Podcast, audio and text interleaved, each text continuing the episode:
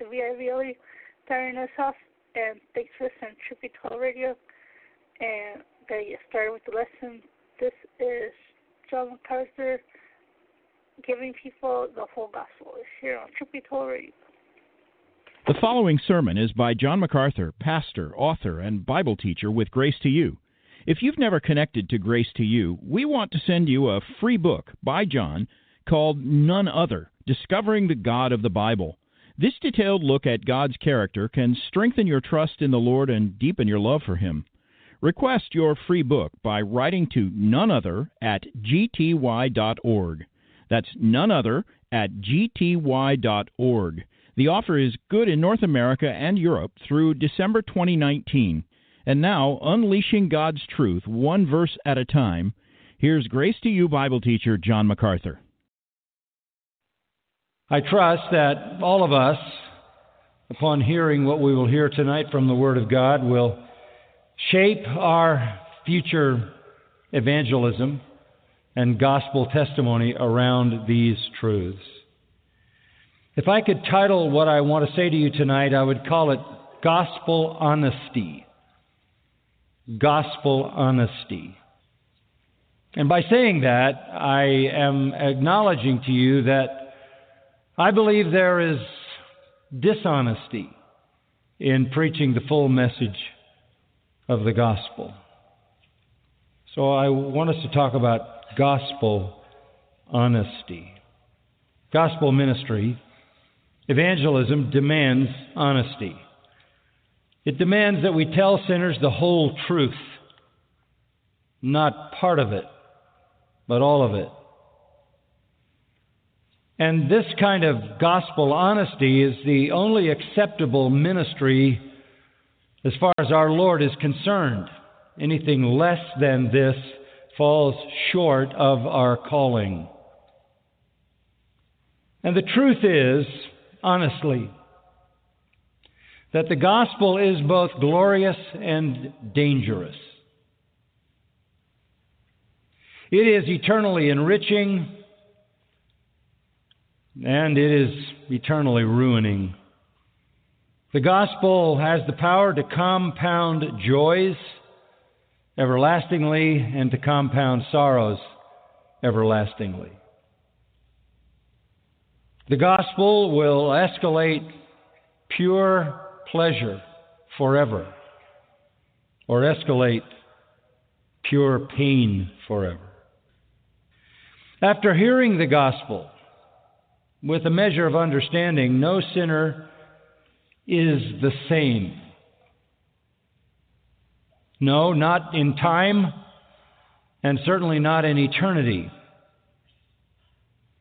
Exposure to the gospel makes sinners better, or it makes them worse. It doesn't leave them the same.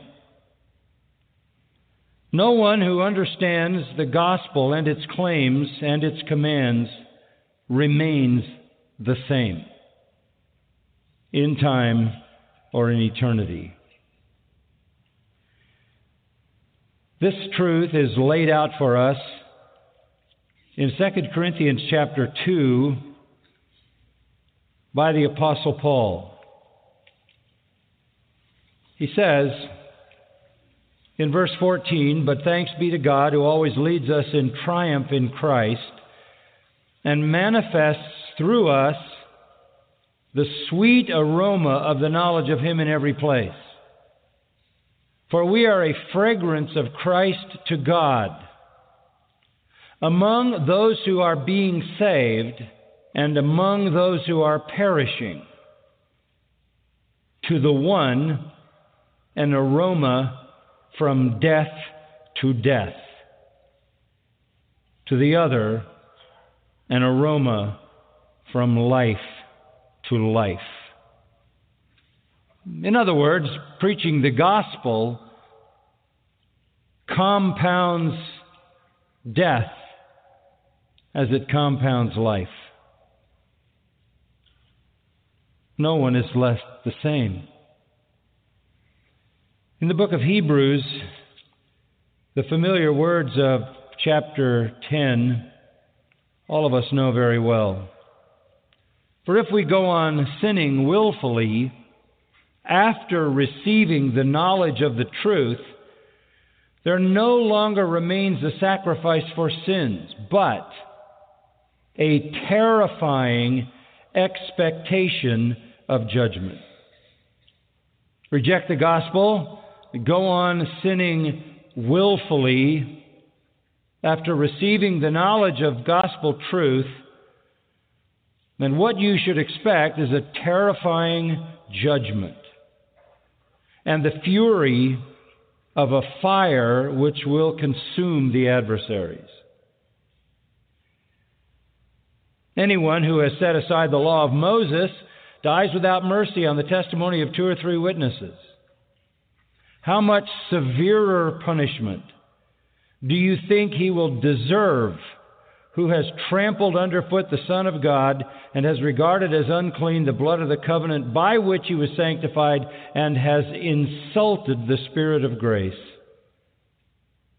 For we know him who said, Vengeance is mine, I will repay.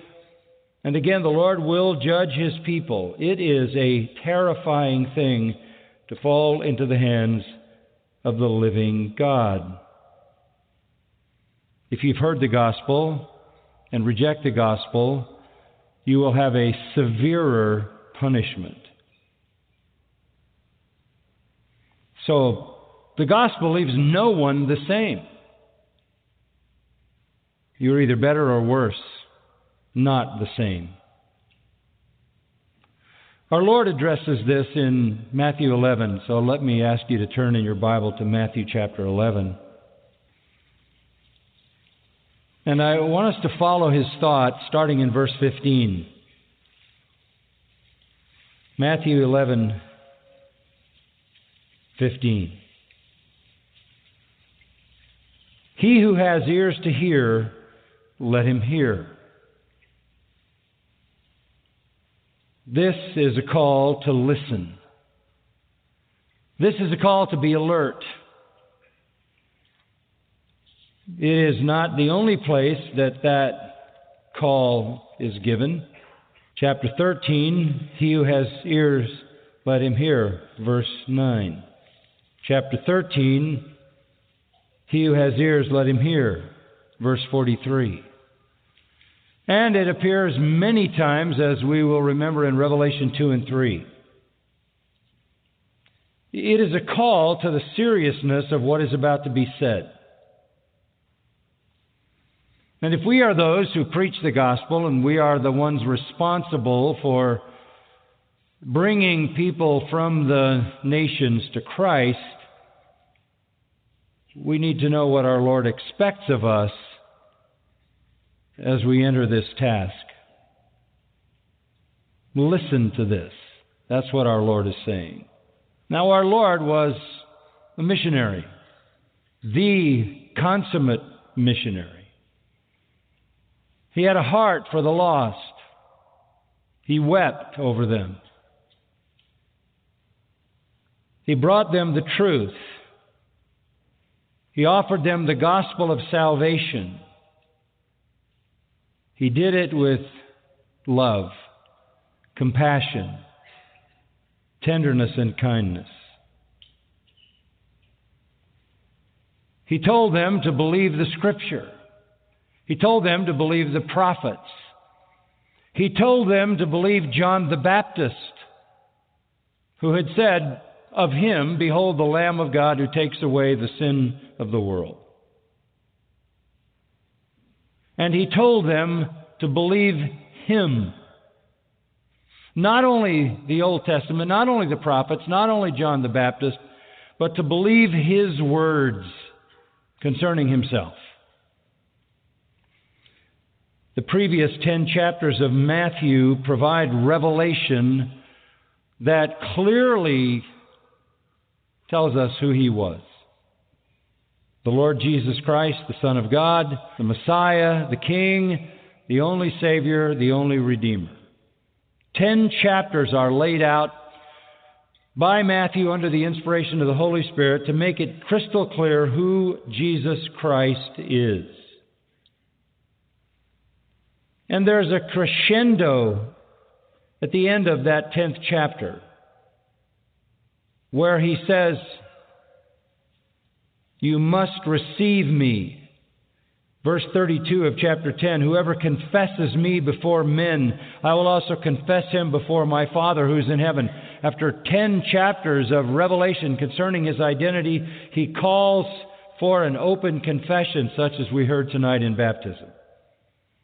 Then he warns whoever denies me before men, I will also deny before my Father.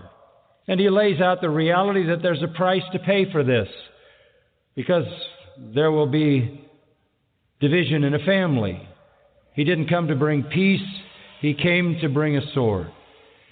Set a man against his father, a daughter against her mother, a daughter in law against her mother in law, and a man's enemies will be the members of his household. And then he said, He who loves father or mother more than me is not worthy of me, and he who loves son or daughter more than me is not worthy of me, and he who doesn't take up his cross and follow after me is not worthy of me. He who has found his life will lose it, and he who has lost his life will, for my sake, find it. So, this is the call at the end of the ten chapters to embrace him. To embrace him, even if it costs you everything, all your relationships, and all your life. As we come into chapters 11 and 12, we have recorded the responses to these opening 10 chapters. We will see, were we to read through chapters 11 and 12 and even into chapter 13, that there were a number of responses In the early part of chapter 11, one response is doubt. Another response in the early part of chapter 11 is confusion or perplexity. And when you come into chapter 12, uh, we find there are a few other responses superficial amazement, a kind of fascination with miracles, then rejection, which progresses even to blasphemy. But in our passage, starting in verse 16, we find the most common form of unbelief. I suppose we could just sum it up by saying it is a kind of cynical disinterest or indifference. After all that has been revealed about our Lord, all that He Himself put on display for the people of Israel, there was doubt and there was perplexity and there was amazement and there was fascination, but in the end, that nation rejected him and blasphemed him and called for his death. But for most people, there wasn't that kind of vicious, blasphemous hatred of Jesus that showed up in Jerusalem when he was driven to the cross. The most common form of unbelief is just disinterest, indifference. And our Lord makes that clear starting in verse 16.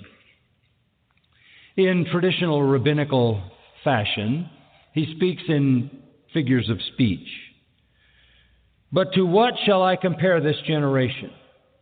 This is the most common form of rabbinic teaching, the, the most common form of teaching in all of Jewish literature metaphor, simile, illustration, figure of speech. In this case, we could even call it a parable. And so our Lord makes up a story as he did so often. What shall I compare this generation to? What describes this generation best? Well, he says it is like children sitting in the marketplaces who call out to the other children and say, We played the flute for you, and you didn't dance. We sang a dirge or a funeral song, and you didn't mourn. He says, This generation is like children Children who are hanging around the open marketplace.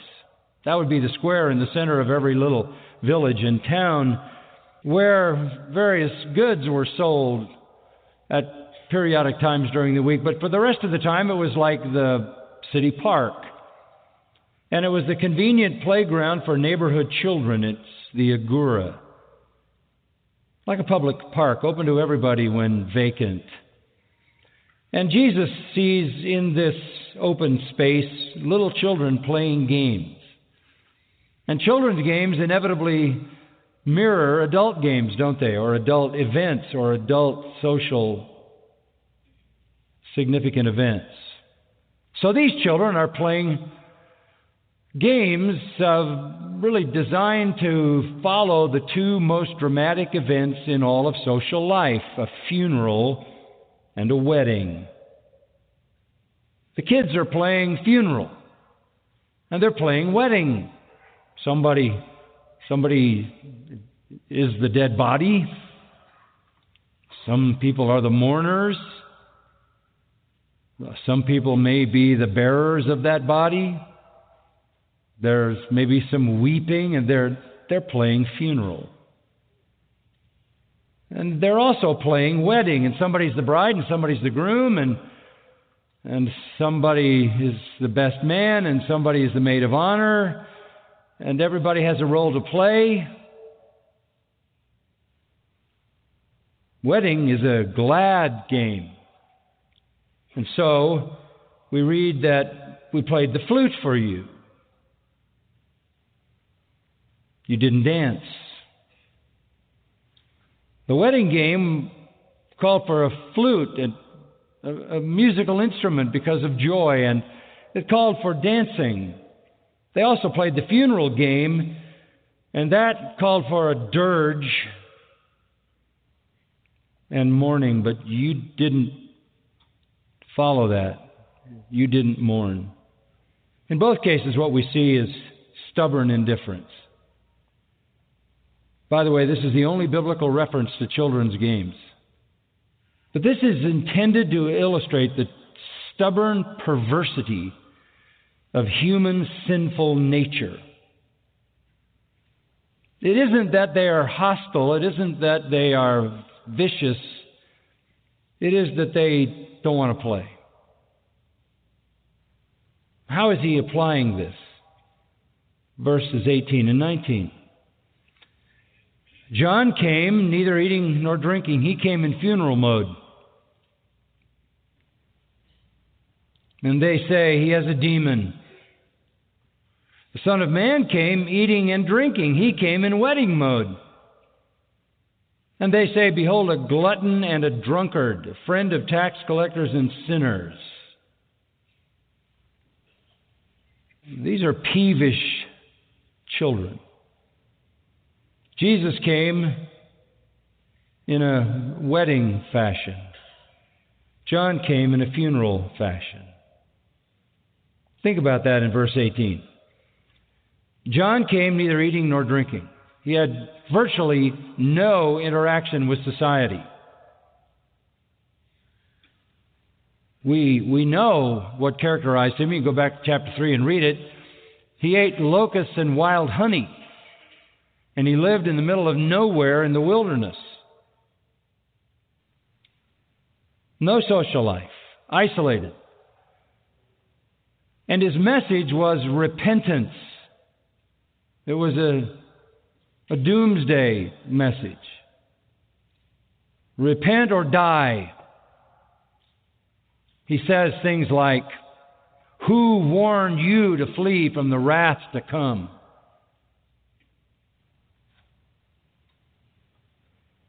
And our Lord says you didn't, you didn't want to enter into John's game. You didn't want to be a part of that. Rather, you said about him, he has a demon. He's demon possessed. He's deranged. He's a mental case. So instead of repentance, there was ridicule. On the other hand, Jesus was the very opposite. He didn't live in the wilderness. He went from village to village to village to village. He spent his entire childhood until he became an adult and began his public ministry in the town of Nazareth, sitting at the table every day of his life with the family and the community. We find him eating many times in many places with many different groups of people. He's in the middle of everything because it's a time for joy. His message does touch on the note of repentance, but it's, it's much more that the Messiah is here. It's time for joy.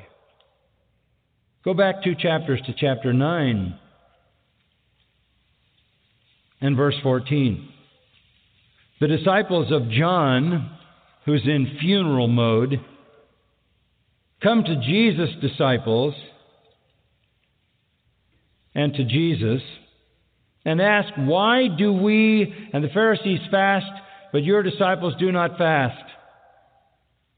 If your message is constantly repentance or doom, you're in a sad mode, and fasting belongs to that. Jesus responded in verse 15 The attendants of the bridegroom cannot mourn as long as the bridegroom is with them, can they? But the days will come when the bridegroom is taken away from them, then they will fast. This is wedding time. This is celebration time. This is the time for life and joy. But what did they say about him? Verse 19 They said, Behold, a gluttonous man and a drunkard, a friend of tax collectors and sinners. They rejected John the Baptist and his message of repentance. They rejected Jesus and his message of kingdom salvation. They rejected repentance and they rejected faith in the Son of God. So they basically do what sinners always do they create an excuse for their indifference, for their diffidence, for their indifference. One that justifies them. They are too righteous to stoop to buy the message of John the Baptist. He's demon possessed. And they are also too righteous to listen to this man named Jesus because he is sinful. He is a glutton and a drunkard and a friend of tax collectors and sinners. This is sort of the common response to Jesus. He doesn't come up to my standards. Our Lord's immediate response is axiomatic, it is a truism, it is a self evident reality. He says, bottom of verse 19, yet wisdom is vindicated by her deeds. Or as it says in Luke 7:35, wisdom is vindicated by her children. What does that mean?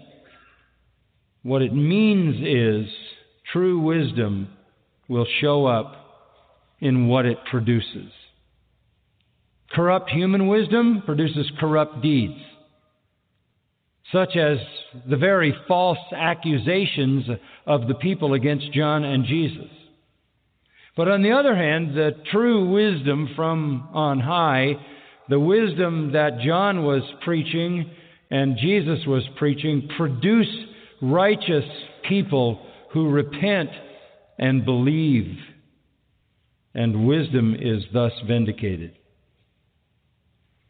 In James chapter 3, this is laid out a little more in detail. Verse 13 Who among you is wise and understanding?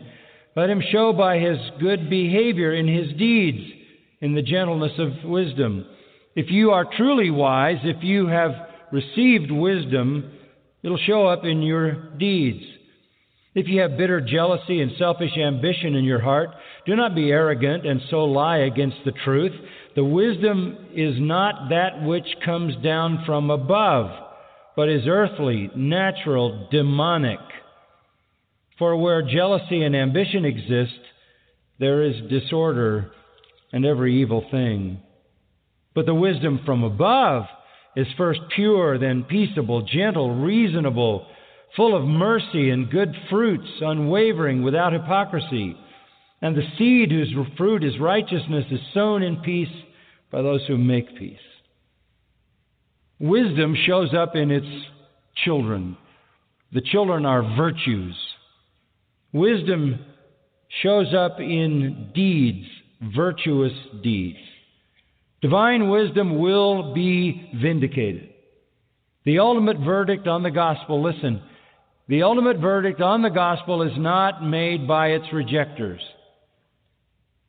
The ultimate verdict on the gospel is made by those who receive it and demonstrate its truthfulness in their repentance, in their faith, and in the fruit of those things impenitent and unbelieving, self righteous sinners create reasons to reject. They even mock the gospel, like the peevish children who won't join the game. Now, when that message is rejected, when that message is refused, as it is most of the time, we all know that. What did our Lord do? When the message of repentance and faith was rejected, what did he do? Was that disappointing to him? How did he handle that? I'll tell you what he didn't do. He didn't change the message. And he didn't change the method. He just pronounced devastating judgment.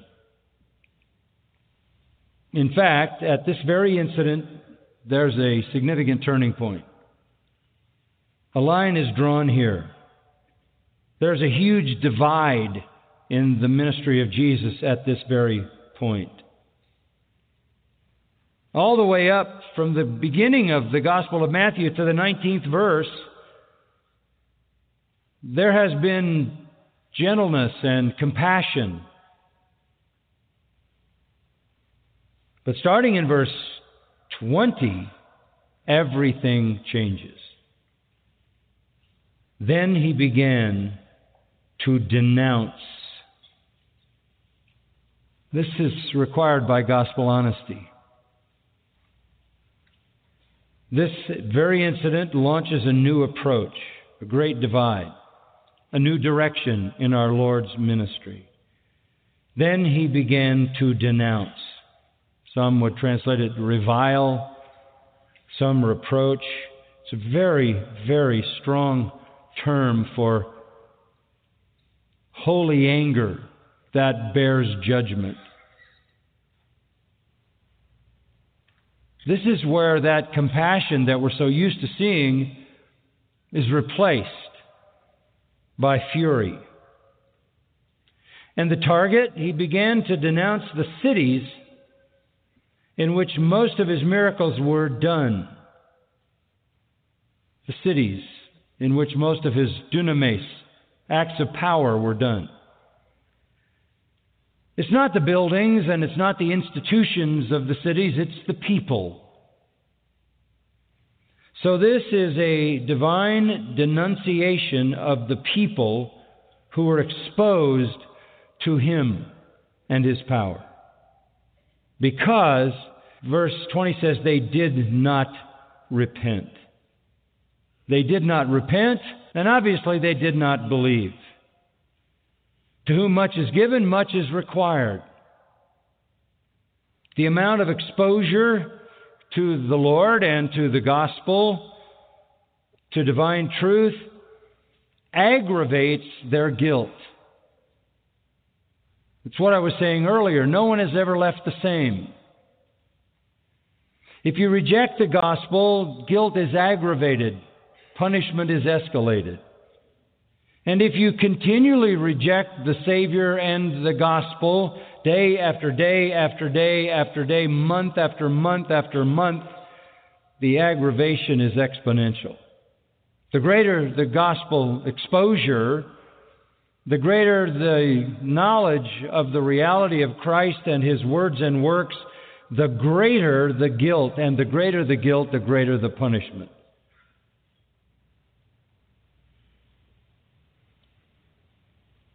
So we read in verse 21 Woe to you, Chorazin. That's the word for damnation, cursing, wrath. Woe to you, Bethsaida. Two cities whose inhabitants had been exposed to the gospel. They had been exposed to the gospel again and again and again and again. The words of our Lord here should have terrified them, the way the words of Jonah terrified Nineveh, so that the whole city repented. But these people do not repent. And so doom is pronounced on them Woe to you, Chorazin! Woe to you, Bethsaida! For if the miracles had occurred in Tyre and Sidon, which occurred in you, they would have repented long ago in sackcloth and ashes. And nevertheless, I say to you, it'll be more tolerable for Tyre and Sidon in the day of judgment than for you. He pronounces curses on Chorazin, about two and a half miles north of Capernaum. Today it is extinct. He pronounces a curse on Bethsaida, also a little northwest of Capernaum, the home of Philip and Andrew and Peter. This area is Galilee. This area is really just very near Capernaum, which really, for much of our Lord's Galilean ministry, was ground zero. They saw many miracles. John, at the end of his gospel in chapter 20 and again in chapter 21, verse 25, says that he did so many miracles that they couldn't even write them all down. These are highly favored populations of people. And our Lord says if the miracles they saw had occurred in Tyre and Sidon, they would have repented long ago in sackcloth and ashes. Sackcloth and ashes are symbols of humiliation and sorrow and mourning and repentance. Chorazin and Bethsaida are to be judged more severely because of more exposure to the Son of God.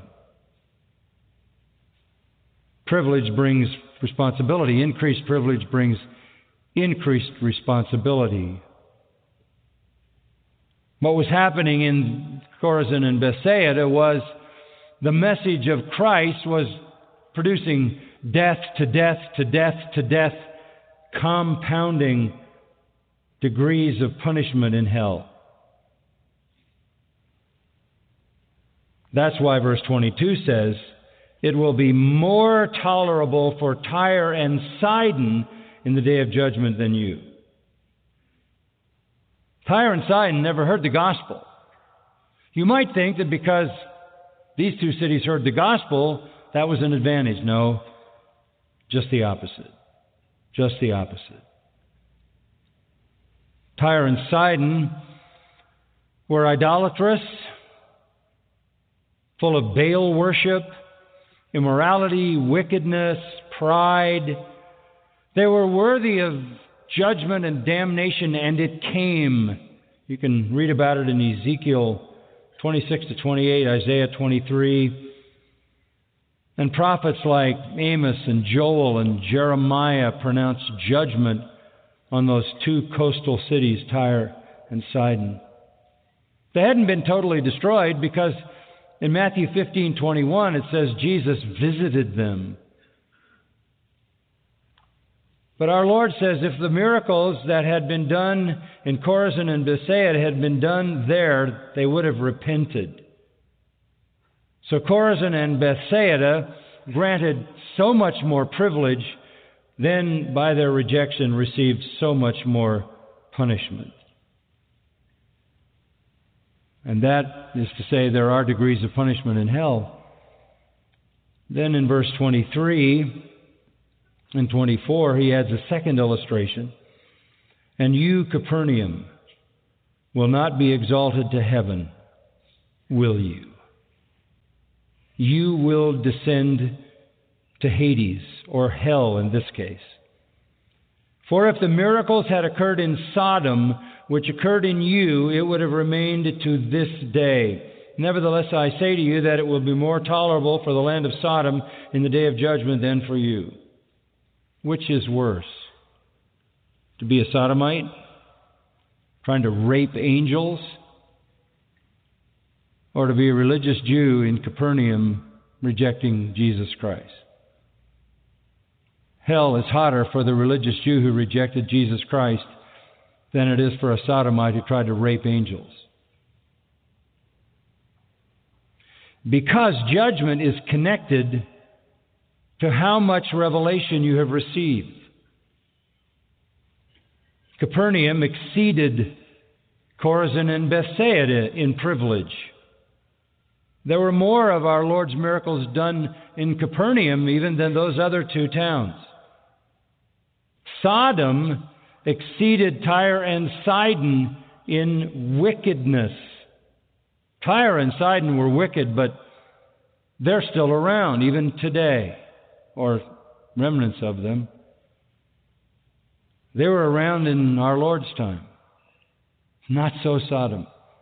God buried Sodom under fire and brimstone for their homosexual perversion. In the judgment, it will be worse for the people in Capernaum who saw Jesus, heard Jesus, witnessed the miracles, and rejected him than it will be for the inhabitants of Sodom. This is gospel honesty. This is gospel honesty. This is not what people talk about, even Christian people, when they present Christ. They avoid this. But this is gospel honesty. Of how much severer punishment shall he be thought worthy who tramples underfoot the blood of the covenant, who rejects the cross. There is no evidence that these towns ridiculed Jesus. They were just impenitent. They were just unbelieving. They were indifferent. Oh, yeah, they were amazed by his teaching. They were amazed by his miracles. They were impressed by his works and his words. They were religious. They were respectable. They were self righteous. But they were unmoved. Respectable people, respectable religious people exposed to the truth of Jesus Christ and the gospel will receive the severest punishment in hell. That is gospel honesty. It'll be worse for them than Sodomites. So, gospel honesty up to this point demands a compelling warning, doesn't it? It demands a compelling warning. Yes, it, it, it demands a compassionate plea, and the compassionate plea was there in verses 16 to 19, and the compelling warning was there in verses 20 to 24. There's something else that comes next in gospel honesty. It's in verse 25. Let's call it a confident a confident doctrine. Was Jesus grieved over this unbelief? Of course. Did he weep over it? Of course. Was he disappointed? Of course. Did he feel like Isaiah, How long, O Lord, will I do this? and they reject? Of course. But notice verse 25. At that time, Jesus said, I praise you, Father, Lord of heaven and earth. Now, wait a minute. Is that the response to the rejection of the gospel that we would have expected? Is that what we would expect? Is that how you respond when you're confronted with indifference? Do you immediately praise God? Do you say, I praise you, Father, Lord of heaven and earth, that you have hidden these things from the wise and intelligent and have revealed them to infants? What is our Lord saying here? He is saying this that I can praise the Father even when the gospel is rejected and compounds judgment because salvation is totally an act of God. This is the glorious confidence of the Son in the sovereignty of the Father. I praise you, Father. I know in, in ministry you get discouraged and you're endeavoring to tell people the gospel and you become discouraged. If you're going to be gospel honest, you're going to tell them, look, you're now in deeper trouble than you were before you heard this. And every time you hear it again and reject it, you're compounding your eternal punishment. Realizing the horror of that, can you also turn immediately to worship and say, I praise you, Father, Lord of heaven and earth, that you've hidden these things from the wise and intelligent and have revealed them to infants. That verse begins at that time, right there, in the middle of that reality, at the very moment when Jesus was facing this typical response of sinners no repentance, no faith, typical of the nation of Israel, typical of the world. He is not defeated, he is not discouraged, he is confident. Because salvation is in the purpose and plan of the Father. I praise you, Father, Lord of heaven and earth. And isn't it rather obvious that if you are the Lord of heaven and earth, you are in charge? If you are the sovereign creator, sustainer, ruler, and consummator of all that exists, you are in charge.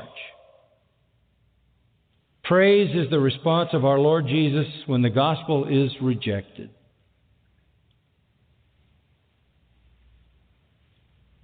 He's done all he can do. He has made a gracious offer. They didn't want to play. So he pronounced damnation on them. If the wooing grace and mercy and love of the gospel invitation didn't move their hearts, and the threat of increased guilt and eternal punishment didn't move their hearts,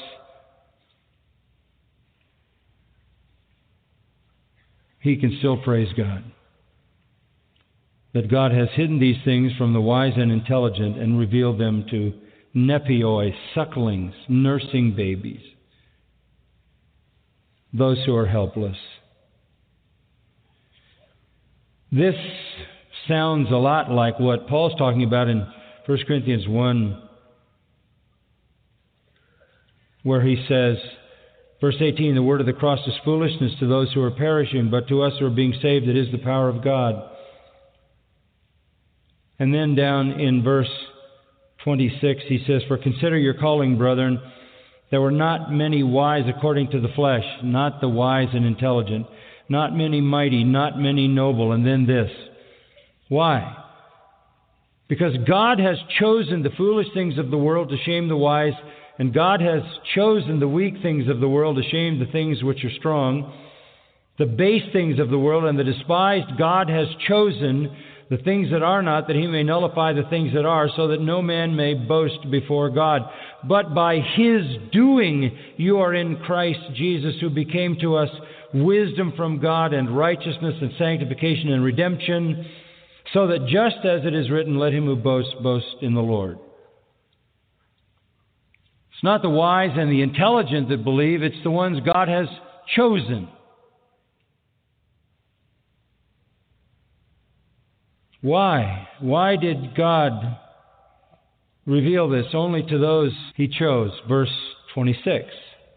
Yes, Father, for this way was well pleasing in your sight. It was well pleasing in your sight. Why was God so pleased to elect people to salvation? Ephesians 1 Blessed be the God and Father of our Lord Jesus Christ, who blessed us with every spiritual blessings in the heavenly places in Christ, just as He chose us in Him before the foundation of the world, that we would be holy and blameless before Him. In love, He predestined us to adoption as sons through Jesus Christ to Himself, according to the kind intention of His will, to the praise of the glory of His grace. Why did He choose? for his own glory's sake. I praise you, Father, because this was pleasing in your sight, because it gave all glory to you. All glory to the Father. And then he adds in verse 27 All things have been handed over to me by my Father. Jesus said in John 6, No man comes to me unless the Father draws him.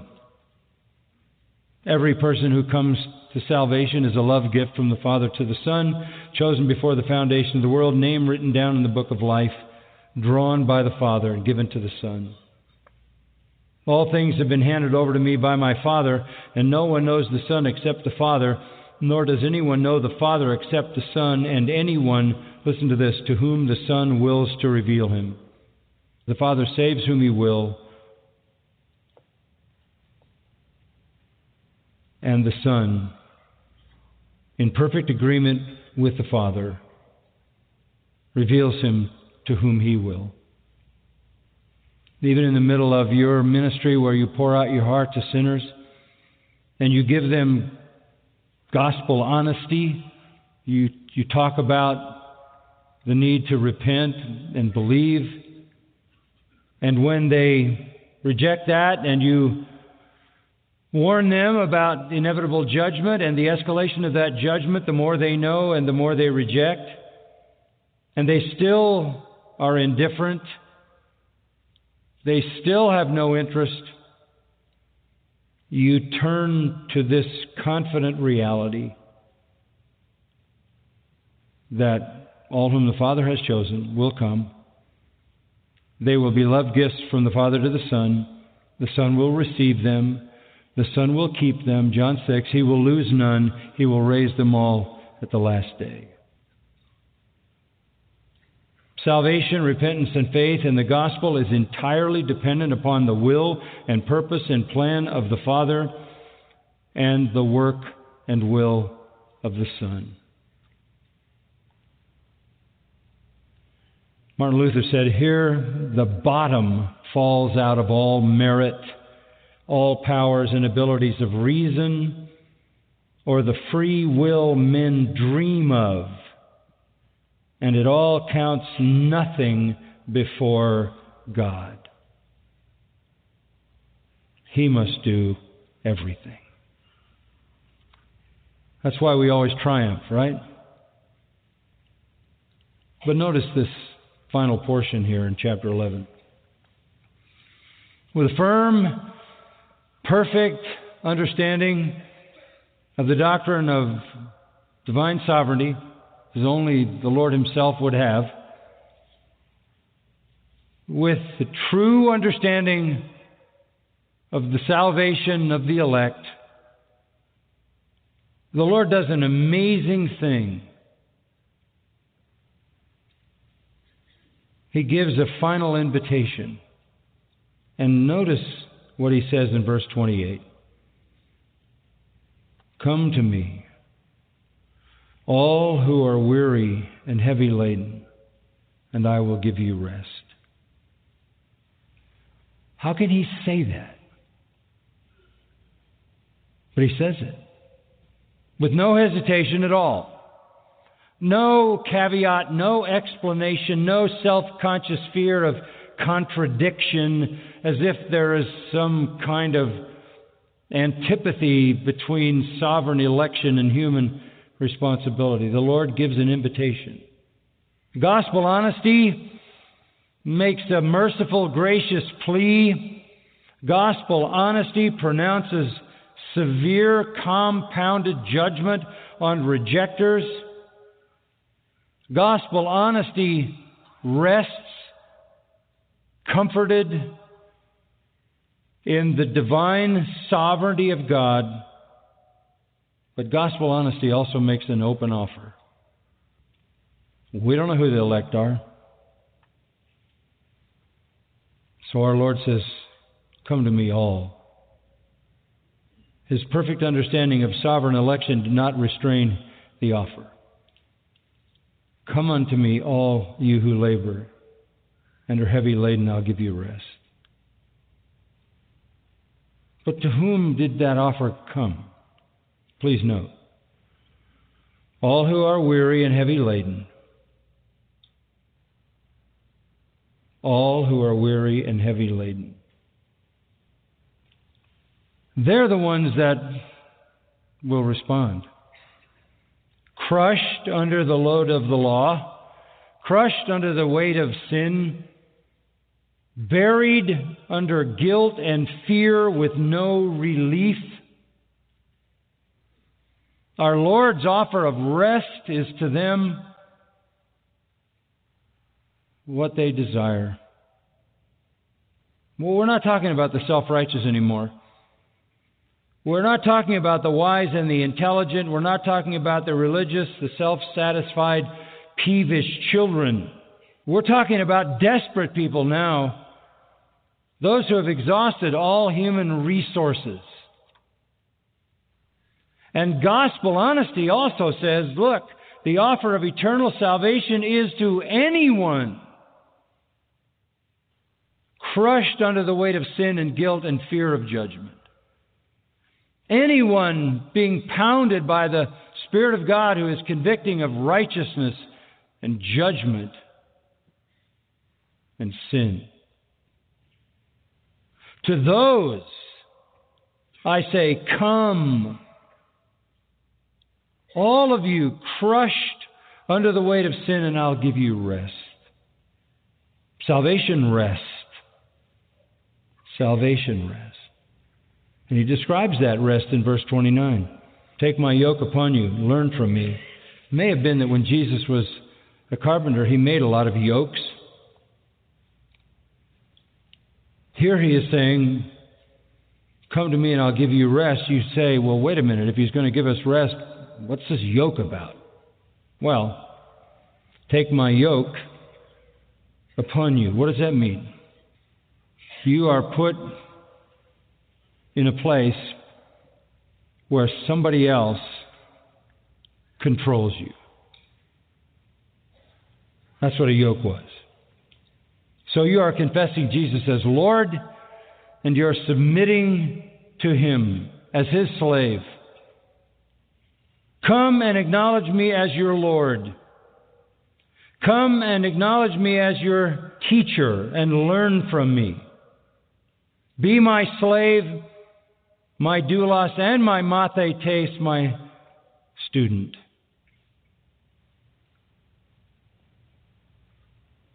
then you're going to love this relationship because I am gentle and humble in heart,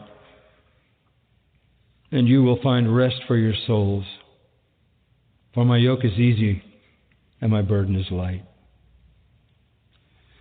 Well, we said a lot. I think you get the picture. Gospel honesty extends mercy when it is rejected. Gospel honesty warns about the compounding severity of eternal judgment on those who hear the truth and reject it. Gospel honesty rests in God's sovereign purpose. And at the same time, gospel honesty calls to all crushed under the weight of sin to come to Christ. This is the fullness of an honest gospel. It has a compassionate plea. It has a compelling warning. It has a confident doctrine. But it also has a comforting promise we can offer to sinners. You've been listening to John MacArthur, Bible teacher with Grace to You. For free access to all of John's lessons and a listing of study Bibles and books available for sale, visit Grace to You's website at gty.org. And for details about the Masters University, where John serves as chancellor, go to masters.edu. John MacArthur and Grace You reserve all copyright protection under applicable law. Our copyright policy is available at gty.org, and it includes instructions for and limitations on duplicating this digital file.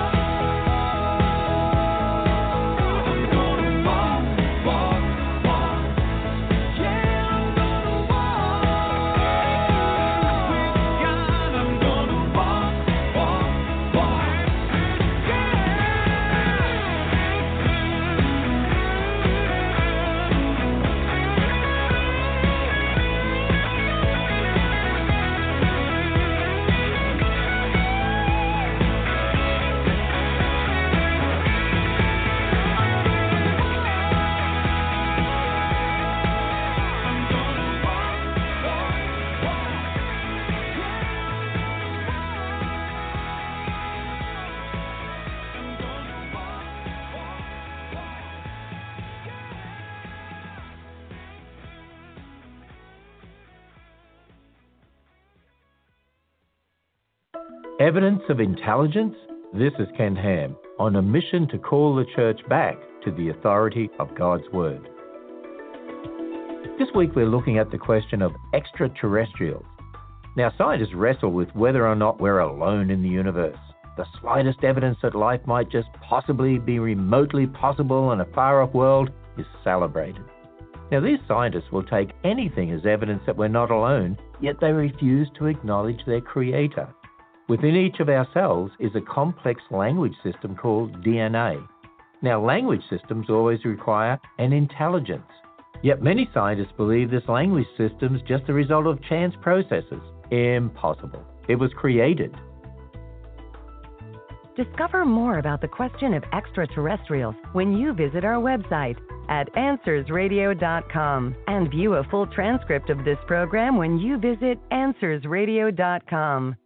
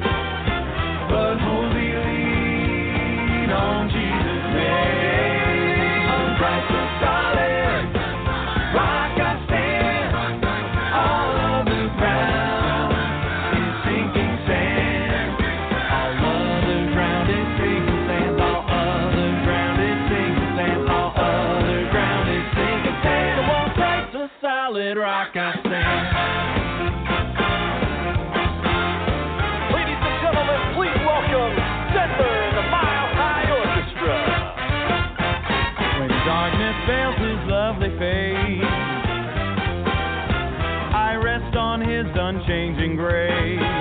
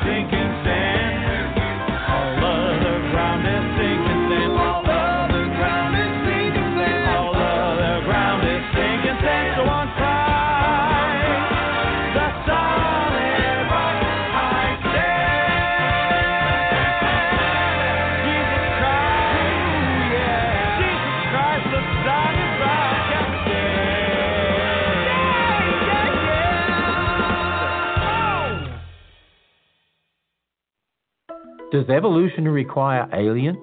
This is Ken Ham, whose ministry has produced the family friendly Answers Bible curriculum.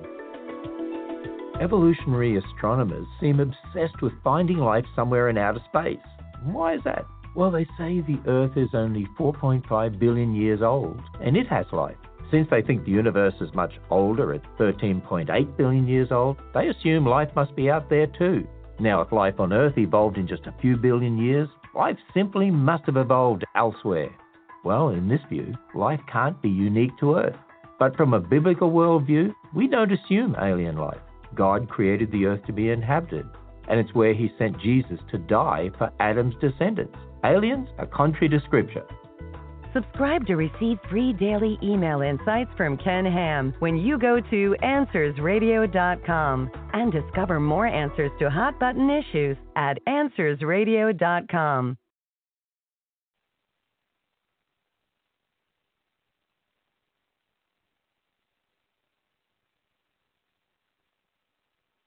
This little light, this little light, gonna let it shine, let it shine, gonna let it shine, shine. This little light of mine.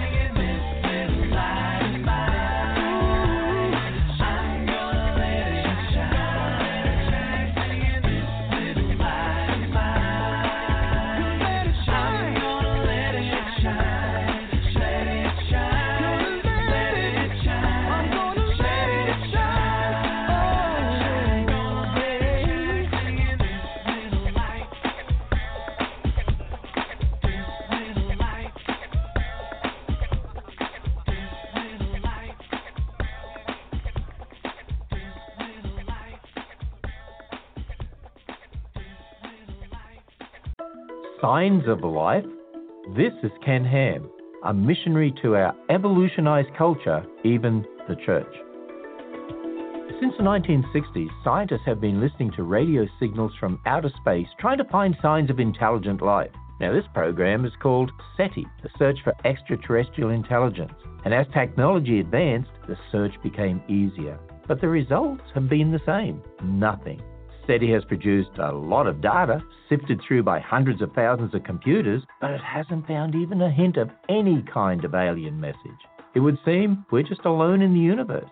And this isn't what's expected from evolution, but it's exactly what we expect from the Bible. The earth was created to be inhabited. Plan your trip to the full size Noah's Ark at the Ark Encounter when you visit our website at AnswersRadio.com. You'll be equipped and encouraged when you go to AnswersRadio.com.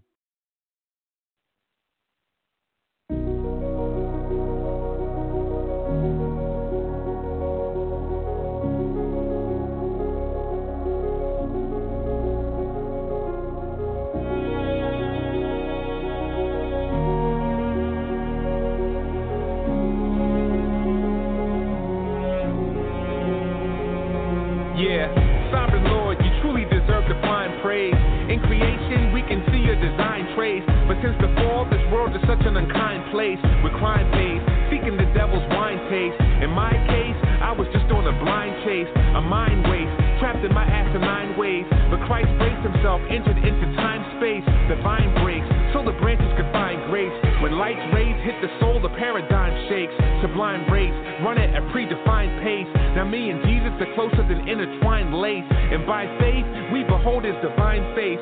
So as we're lifting up our praise to you, receive it, Lord. The object of our affection, whom we adore, falling in our misery. You daughter into history, the pardon of iniquity, startling the mystery.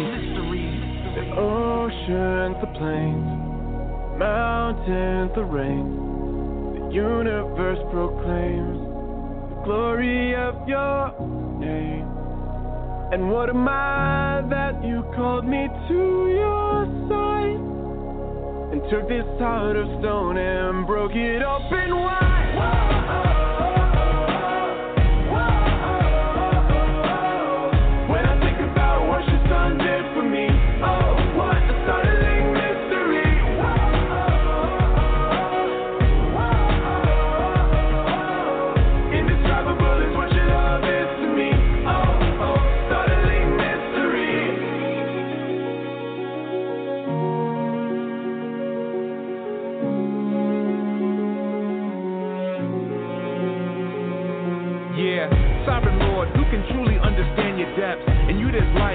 source of every man's breath. Your mysteries, the sharpest of minds can't guess. They stand perplexed, can't fathom what you plan next.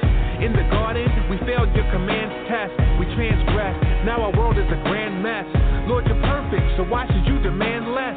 Man's best is only a sinking sand quest. But through Christ, watch God's saving hand flex. Redeem the people north, south, east, and west. Glorious robes in the promised land dressed. We stand blessed, all because of the Lamb's death.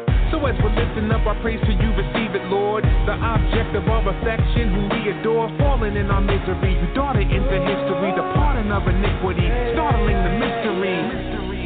The oceans, the plains, the mountains, the rain, the universe proclaims the glory of your name. And what am I that you called me to your side and took this heart of stone and broke it open wide?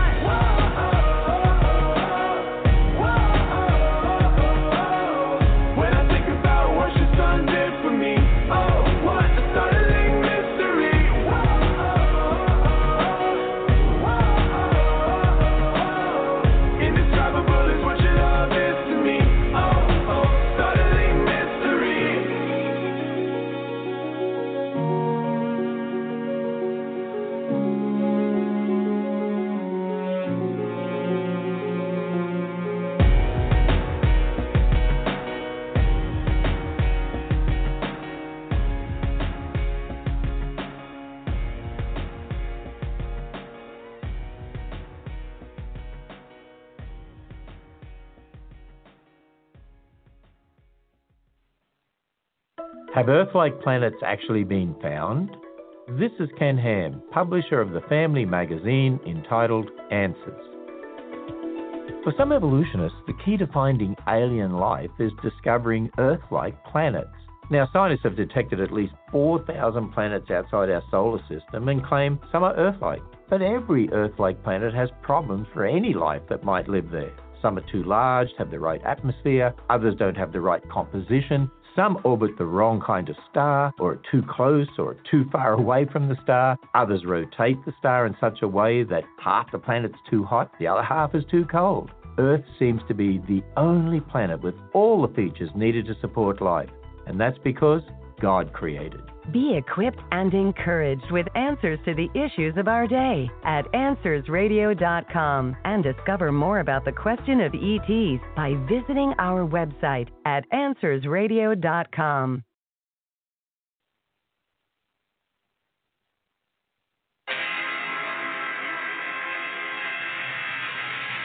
Let me start this off with a hallelujah to Jesus, the sovereign ruler. This is not a rumor, got the truth, so we about to school you. Check out the style maneuver, shout it to you like the loudest Rufus Christ brought us up from out the sewer. We don't have to doubt the future, crafting our verses as we bask in his worship. You asking the purpose, partly to fetch cats from the furnace. To Jesus' extravagant service, immaculate purchase. He was smashing the serpent, and we only scratching the surface.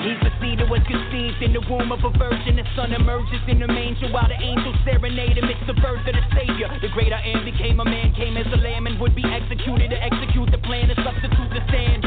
In the place of the wicked on the cross, he was lifted, but we considered him stricken and afflicted, just like the prophets predicted. He came at the proper moment to stop his opponent and lay down his life to offer atonement. He's the most magnificent, the total antithesis of insufficient, the blessed, the glorious, splendid, transcendent, difficult to comprehend, independent of space and time, but presently present, suspending the heavens with speech.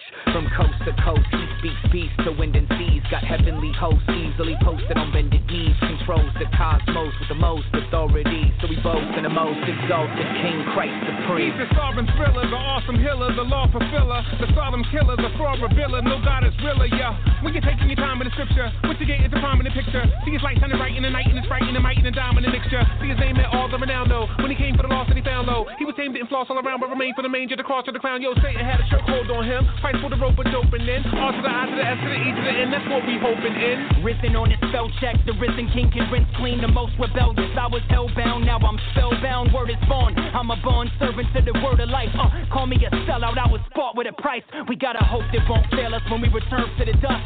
We will rise up just like the one who justified us. It's not wishful thinking when the truth's sinking. We are clinging to the promises that God bringing an everlasting kingdom. Nothing can compare to the worth of what we inherited. Nothing in heaven on earth can measure what Christ merited. The skies declare the of his glorious care. The God who is there, who's aware, who delights in our prayer. His purposes are permanent and perfectly proportionate. Everything that orbits around his glory subordinate. He is the most excellent one, intrinsic, infinite son, preeminent, the name par excellence, prenom phenomenon. He's beyond phenomenon. You see, the father of cosmology, the Abba of astronomy. He's potter, we a pottery. It's shocking Jesus died for me. The father, he adopted me and constantly provides for me. Whether or not I got degrees, you gotta see his odyssey from sovereignty and lottery to poverty and robbery to resurrected bodily apocalyptic prophecy. He's stopping all the mockery and scholarly snobbery that don't acknowledge him properly. You ought to be on bended knee before the preeminent. It's awfully arrogant to reject him to your detriment. Study the development from Old to New Testament. You'll find a theme that's prevalent from age to age. It's relevant. Crisis on its center stage. Forget religious sentiments that center on man. But something less is what you're settling. He is the most excellent, exercising benevolence and blessing a remnant with the benefits of his inheritance. Yeah, the sin of sinners that separated and segregated, that severed the relations between man and his maker, and placed Christ on his costly cross and compensated his life, death, and resurrection, emancipated and gave us freedom from it all, freedom from the effects of the fall, freedom from Adam and Eve in the Garden of Eden, and from the law. So the saints stand and applaud his grace and glorious cause with hands raised, praising his name, singing glory to God. Christ is supreme.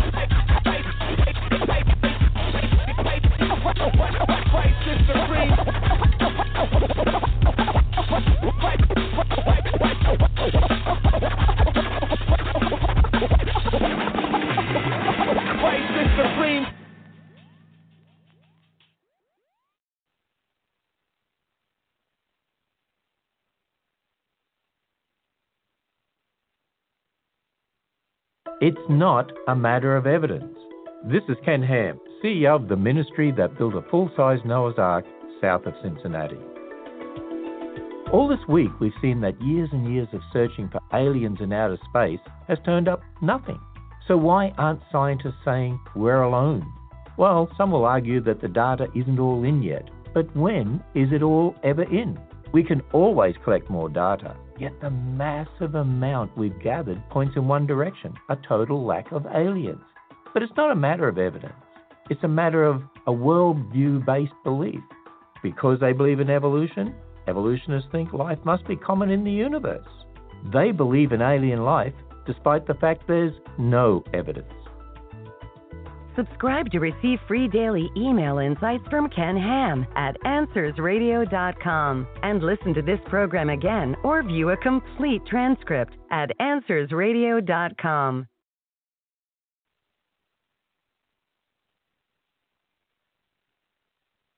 We kick it old school.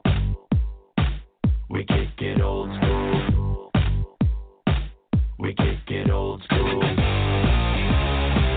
We kick it old school. We kick it old school. Come on, come on, don't miss the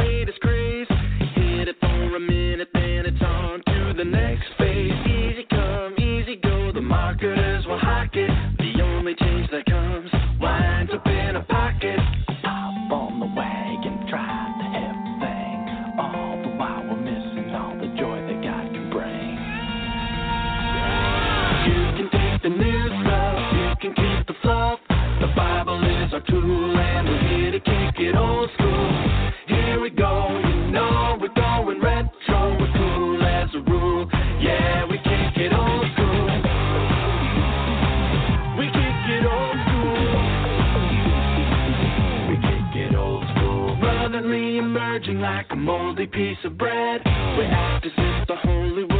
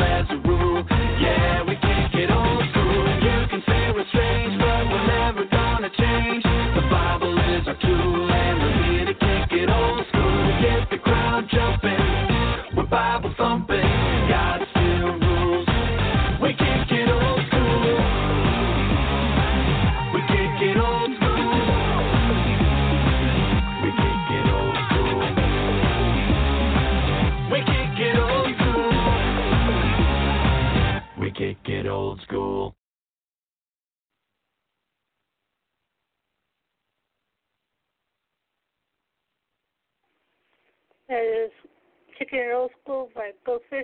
You want to find out more about them? Go to gofishguys.com. It's G O F I S H G U I S dot C O. Gofishguys.com. There's some English control. You can check out our website at truthbetold.radio.com. It's T R U T H V E T O L D R A D I O dot C O. Truthbetold.radio.com. And now here's one Uh, from Shai Linne. This is Immutable here on Truth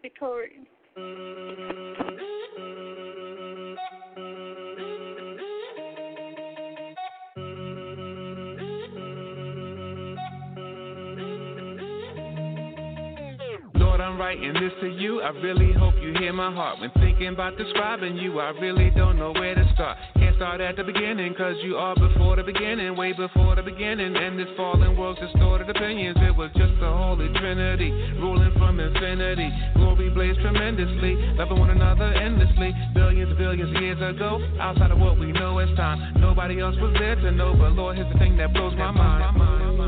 As long ago as that was, as long ago as that was, you have not changed, Lord. Oh Lord, Lord, Lord.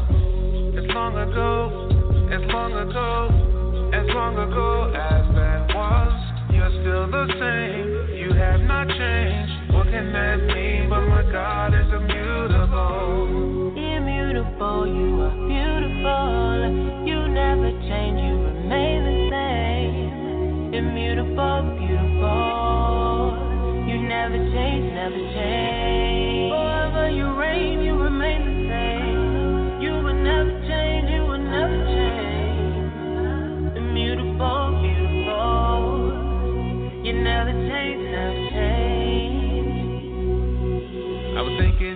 other day how you reign supreme by far. Not just because of what you do, but simply because of who you are. There's none like you in existence. You are God and you need no assistance. Even though we show you resistance, you sent Jesus to close the distance that existed between God and man. According to your sovereign plan, we changed many times in one lifespan. I've changed even since this song began. Lord, I'm so glad that you're not like us. All that you do will certainly last. You are the rock that we can trust. Shows us back in eternity past. As long ago as that was. As long ago as that was, you have not changed, Lord. Oh Lord, Lord, Lord. As long ago, as long ago, as long ago as that was, you're still the same. You have not changed. What can that mean? But my God is immutable. Immutable, you are beautiful.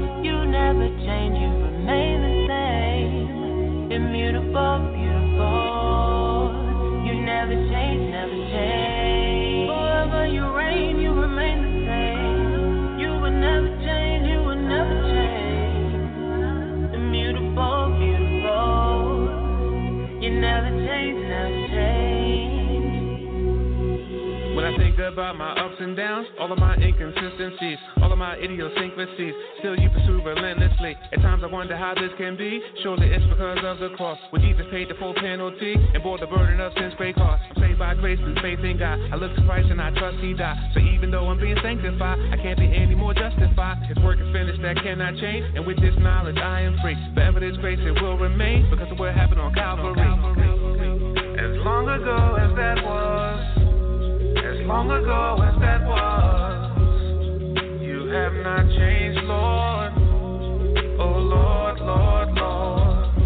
As long ago, as long ago, as long ago as that was, you're still the same. You have not changed. What can that mean? But my God is immutable. Immutable, you are beautiful. You never change, you. Immutable, beautiful. You never change, never change. Forever you reign, you remain the same. You will never change, you will never change. Beautiful. You never change, never change.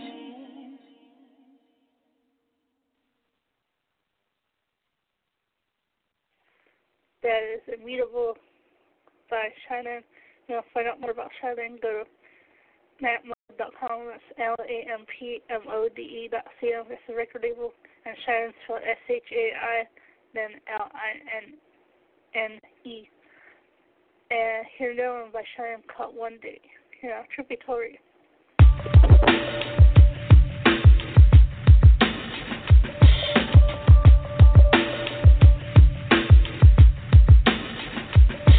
Yeah, man, it's crazy how time flies. My mind tries to sit still, thinking, how does one define wise? Feels like yesterday I was a newcomer, fresh in the game, ready to make the truth thunder. But as the beat plays, they lose wonder. After a few summers, the band's ready for a new drummer. Doesn't matter if you're not ready yet. Yesterday I was a cadet, now they call me a vet. But it's part of common sense that the artist time will end. To the young, this topic can be hard to comprehend.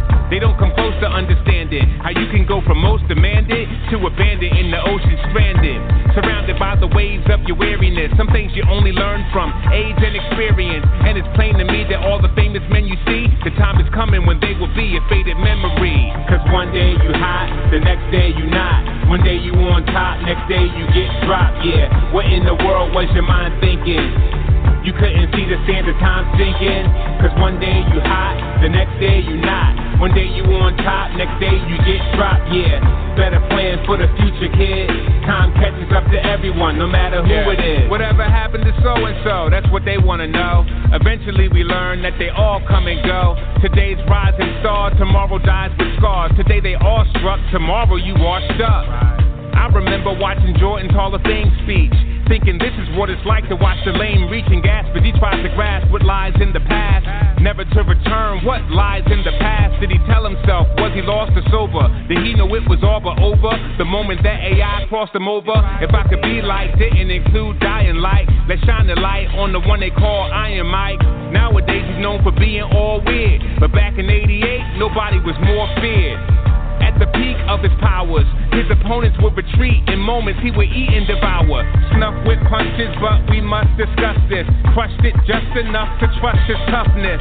Pride brings such to justice. You puffed up with smugness, you gonna meet Buster Douglas. Amazing that, which blazed like petrol. The new praise that made the waves in the metros was praised for days, but just a phase like retros and fades like echoes, echoes, echoes,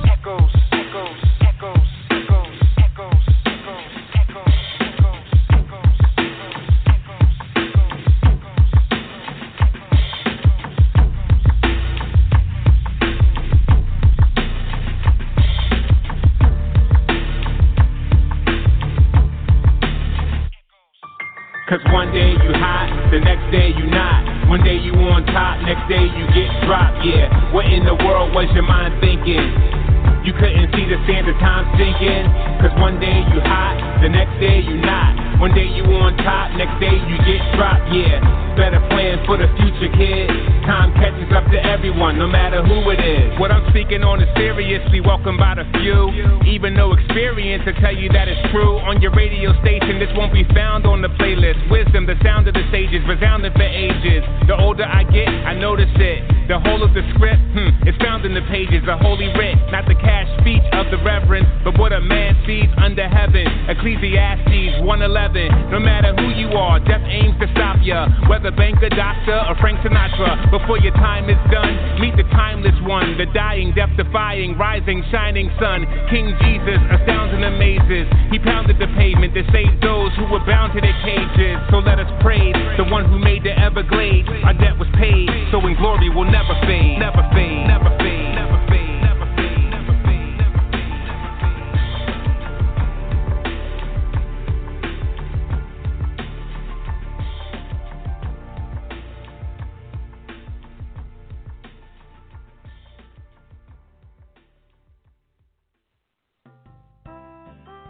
Social with Truth Be Told Radio. Check us out on our Facebook like page as Truth Be Told Radio. You can find our website at truthbetoldradio.com. That is T R U T H B E T O L D R A D I O dot C O M. Truthbetoldradio.com. Do you have any questions, suggestions, comments, or want to tell us anything?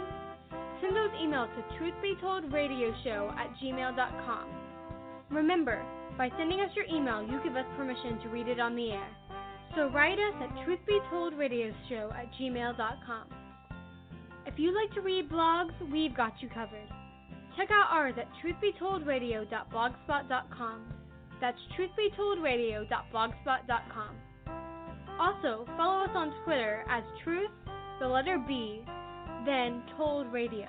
That is T R U T H B T O L D R A D I O.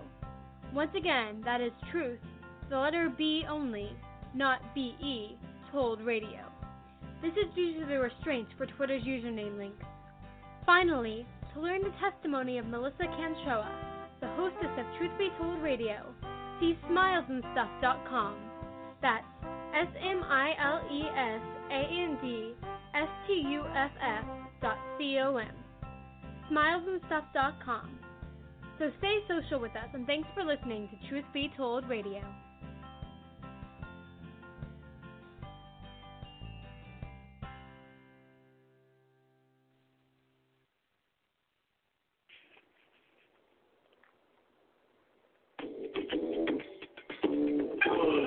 Though you may call yourself a Christian, if you don't go to church, you're probably going to hell.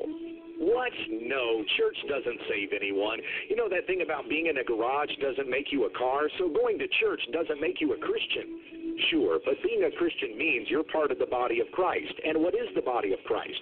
Ephesians 5:23 says the body of Christ is the church. Jesus died on the cross for the sins of his people so they could be reconciled to God. That word reconcile means to accept that which was not previously desired. Because of our sin, we did not desire God, and He did not desire us in that state. But because He loves us, He sent His Son to live and die in our place. By faith in Jesus, we're made righteous in the eyes of a holy God. Titus 2.14 says he purified for himself a people for his own possession, and in so doing he reconciled us not only to God, but to God's people. In sin, we're far from God and against one another, but in Christ, we're one with his body and members of one another. Christian, understand something. If you want to be with Christ, you will want to be with his body. To be separate from the body is to be separate from Christ. If you don't want to be with his church, it's probably because you're still dead in your sins and you are not saved. Hebrews 10:25 says, "Do not neglect to meet together as is the habit of some, but encouraging one another, and all the more as you see the day drawing near." So be faithful to the body of Christ when we understand the text. That is what also known as WWTT when we understand the text. On, you find on YouTube is WWTT, and they also have another channel that explains more. It's WWUT text, WWT text, TXT. And thanks for listening. Me, Miss Controller here on Truth Be Told Radio. What I got for you next is another song. This is Over the Cross by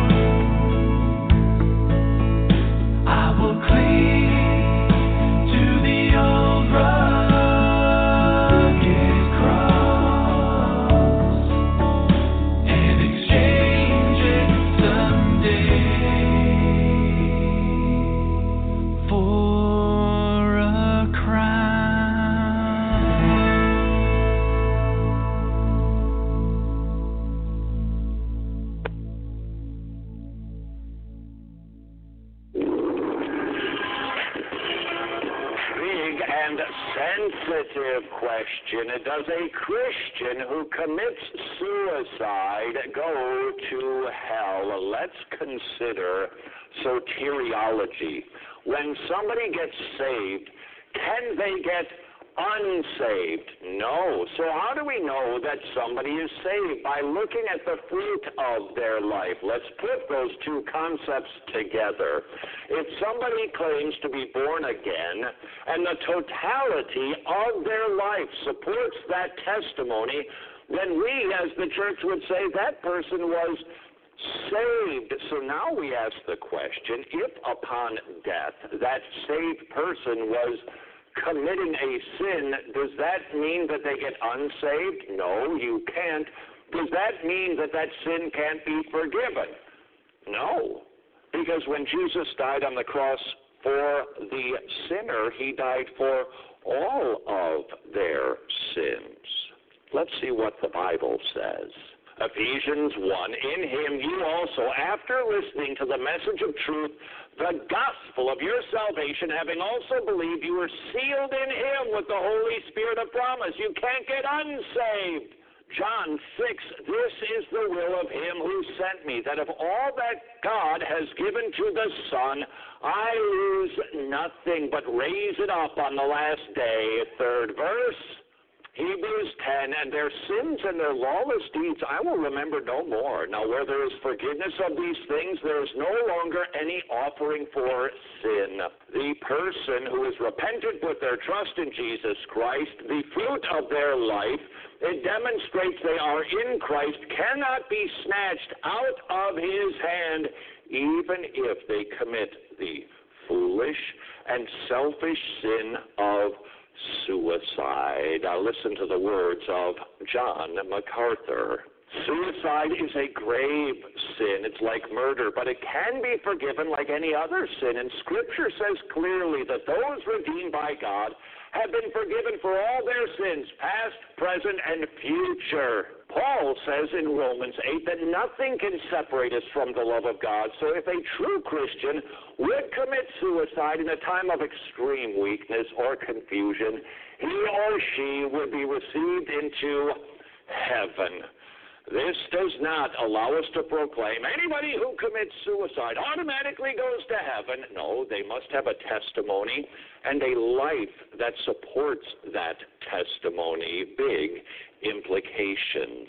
Number one, if God has the power to save other murderers, he has the power to save a person committing suicide. In other words, his grace is big. Number two, the difference between suicide and most other sins, we're just not able to witness the victim's repentance. That doesn't mean they're not forgiven, though. And finally, while this is an overprescribed nation, we should remember there are people that are hurting profoundly. There are even Christians who can get so blue they foolishly take their own life, but that does not definitively mean they are going to hell. A big question. Can a Christian who commits suicide go to heaven or do they go to hell? Short answer suicide, a grave and serious sin. But no sin is outside of Jesus' atoning work on the cross. You know that social media is, you gotta be plugged in and connected. So would you please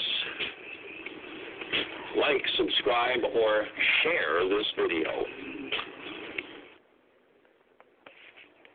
That is big questions, short answers from Wretched with Todd Friel.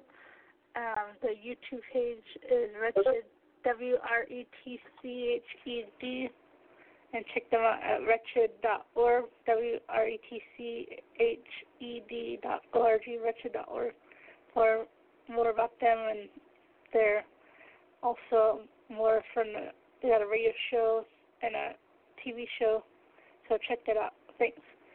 Thanks for listening to Truth Be Told Radio almost done, but got time for one more song. This is, let's see, got Shackles, Praise Him by Fish here on Truth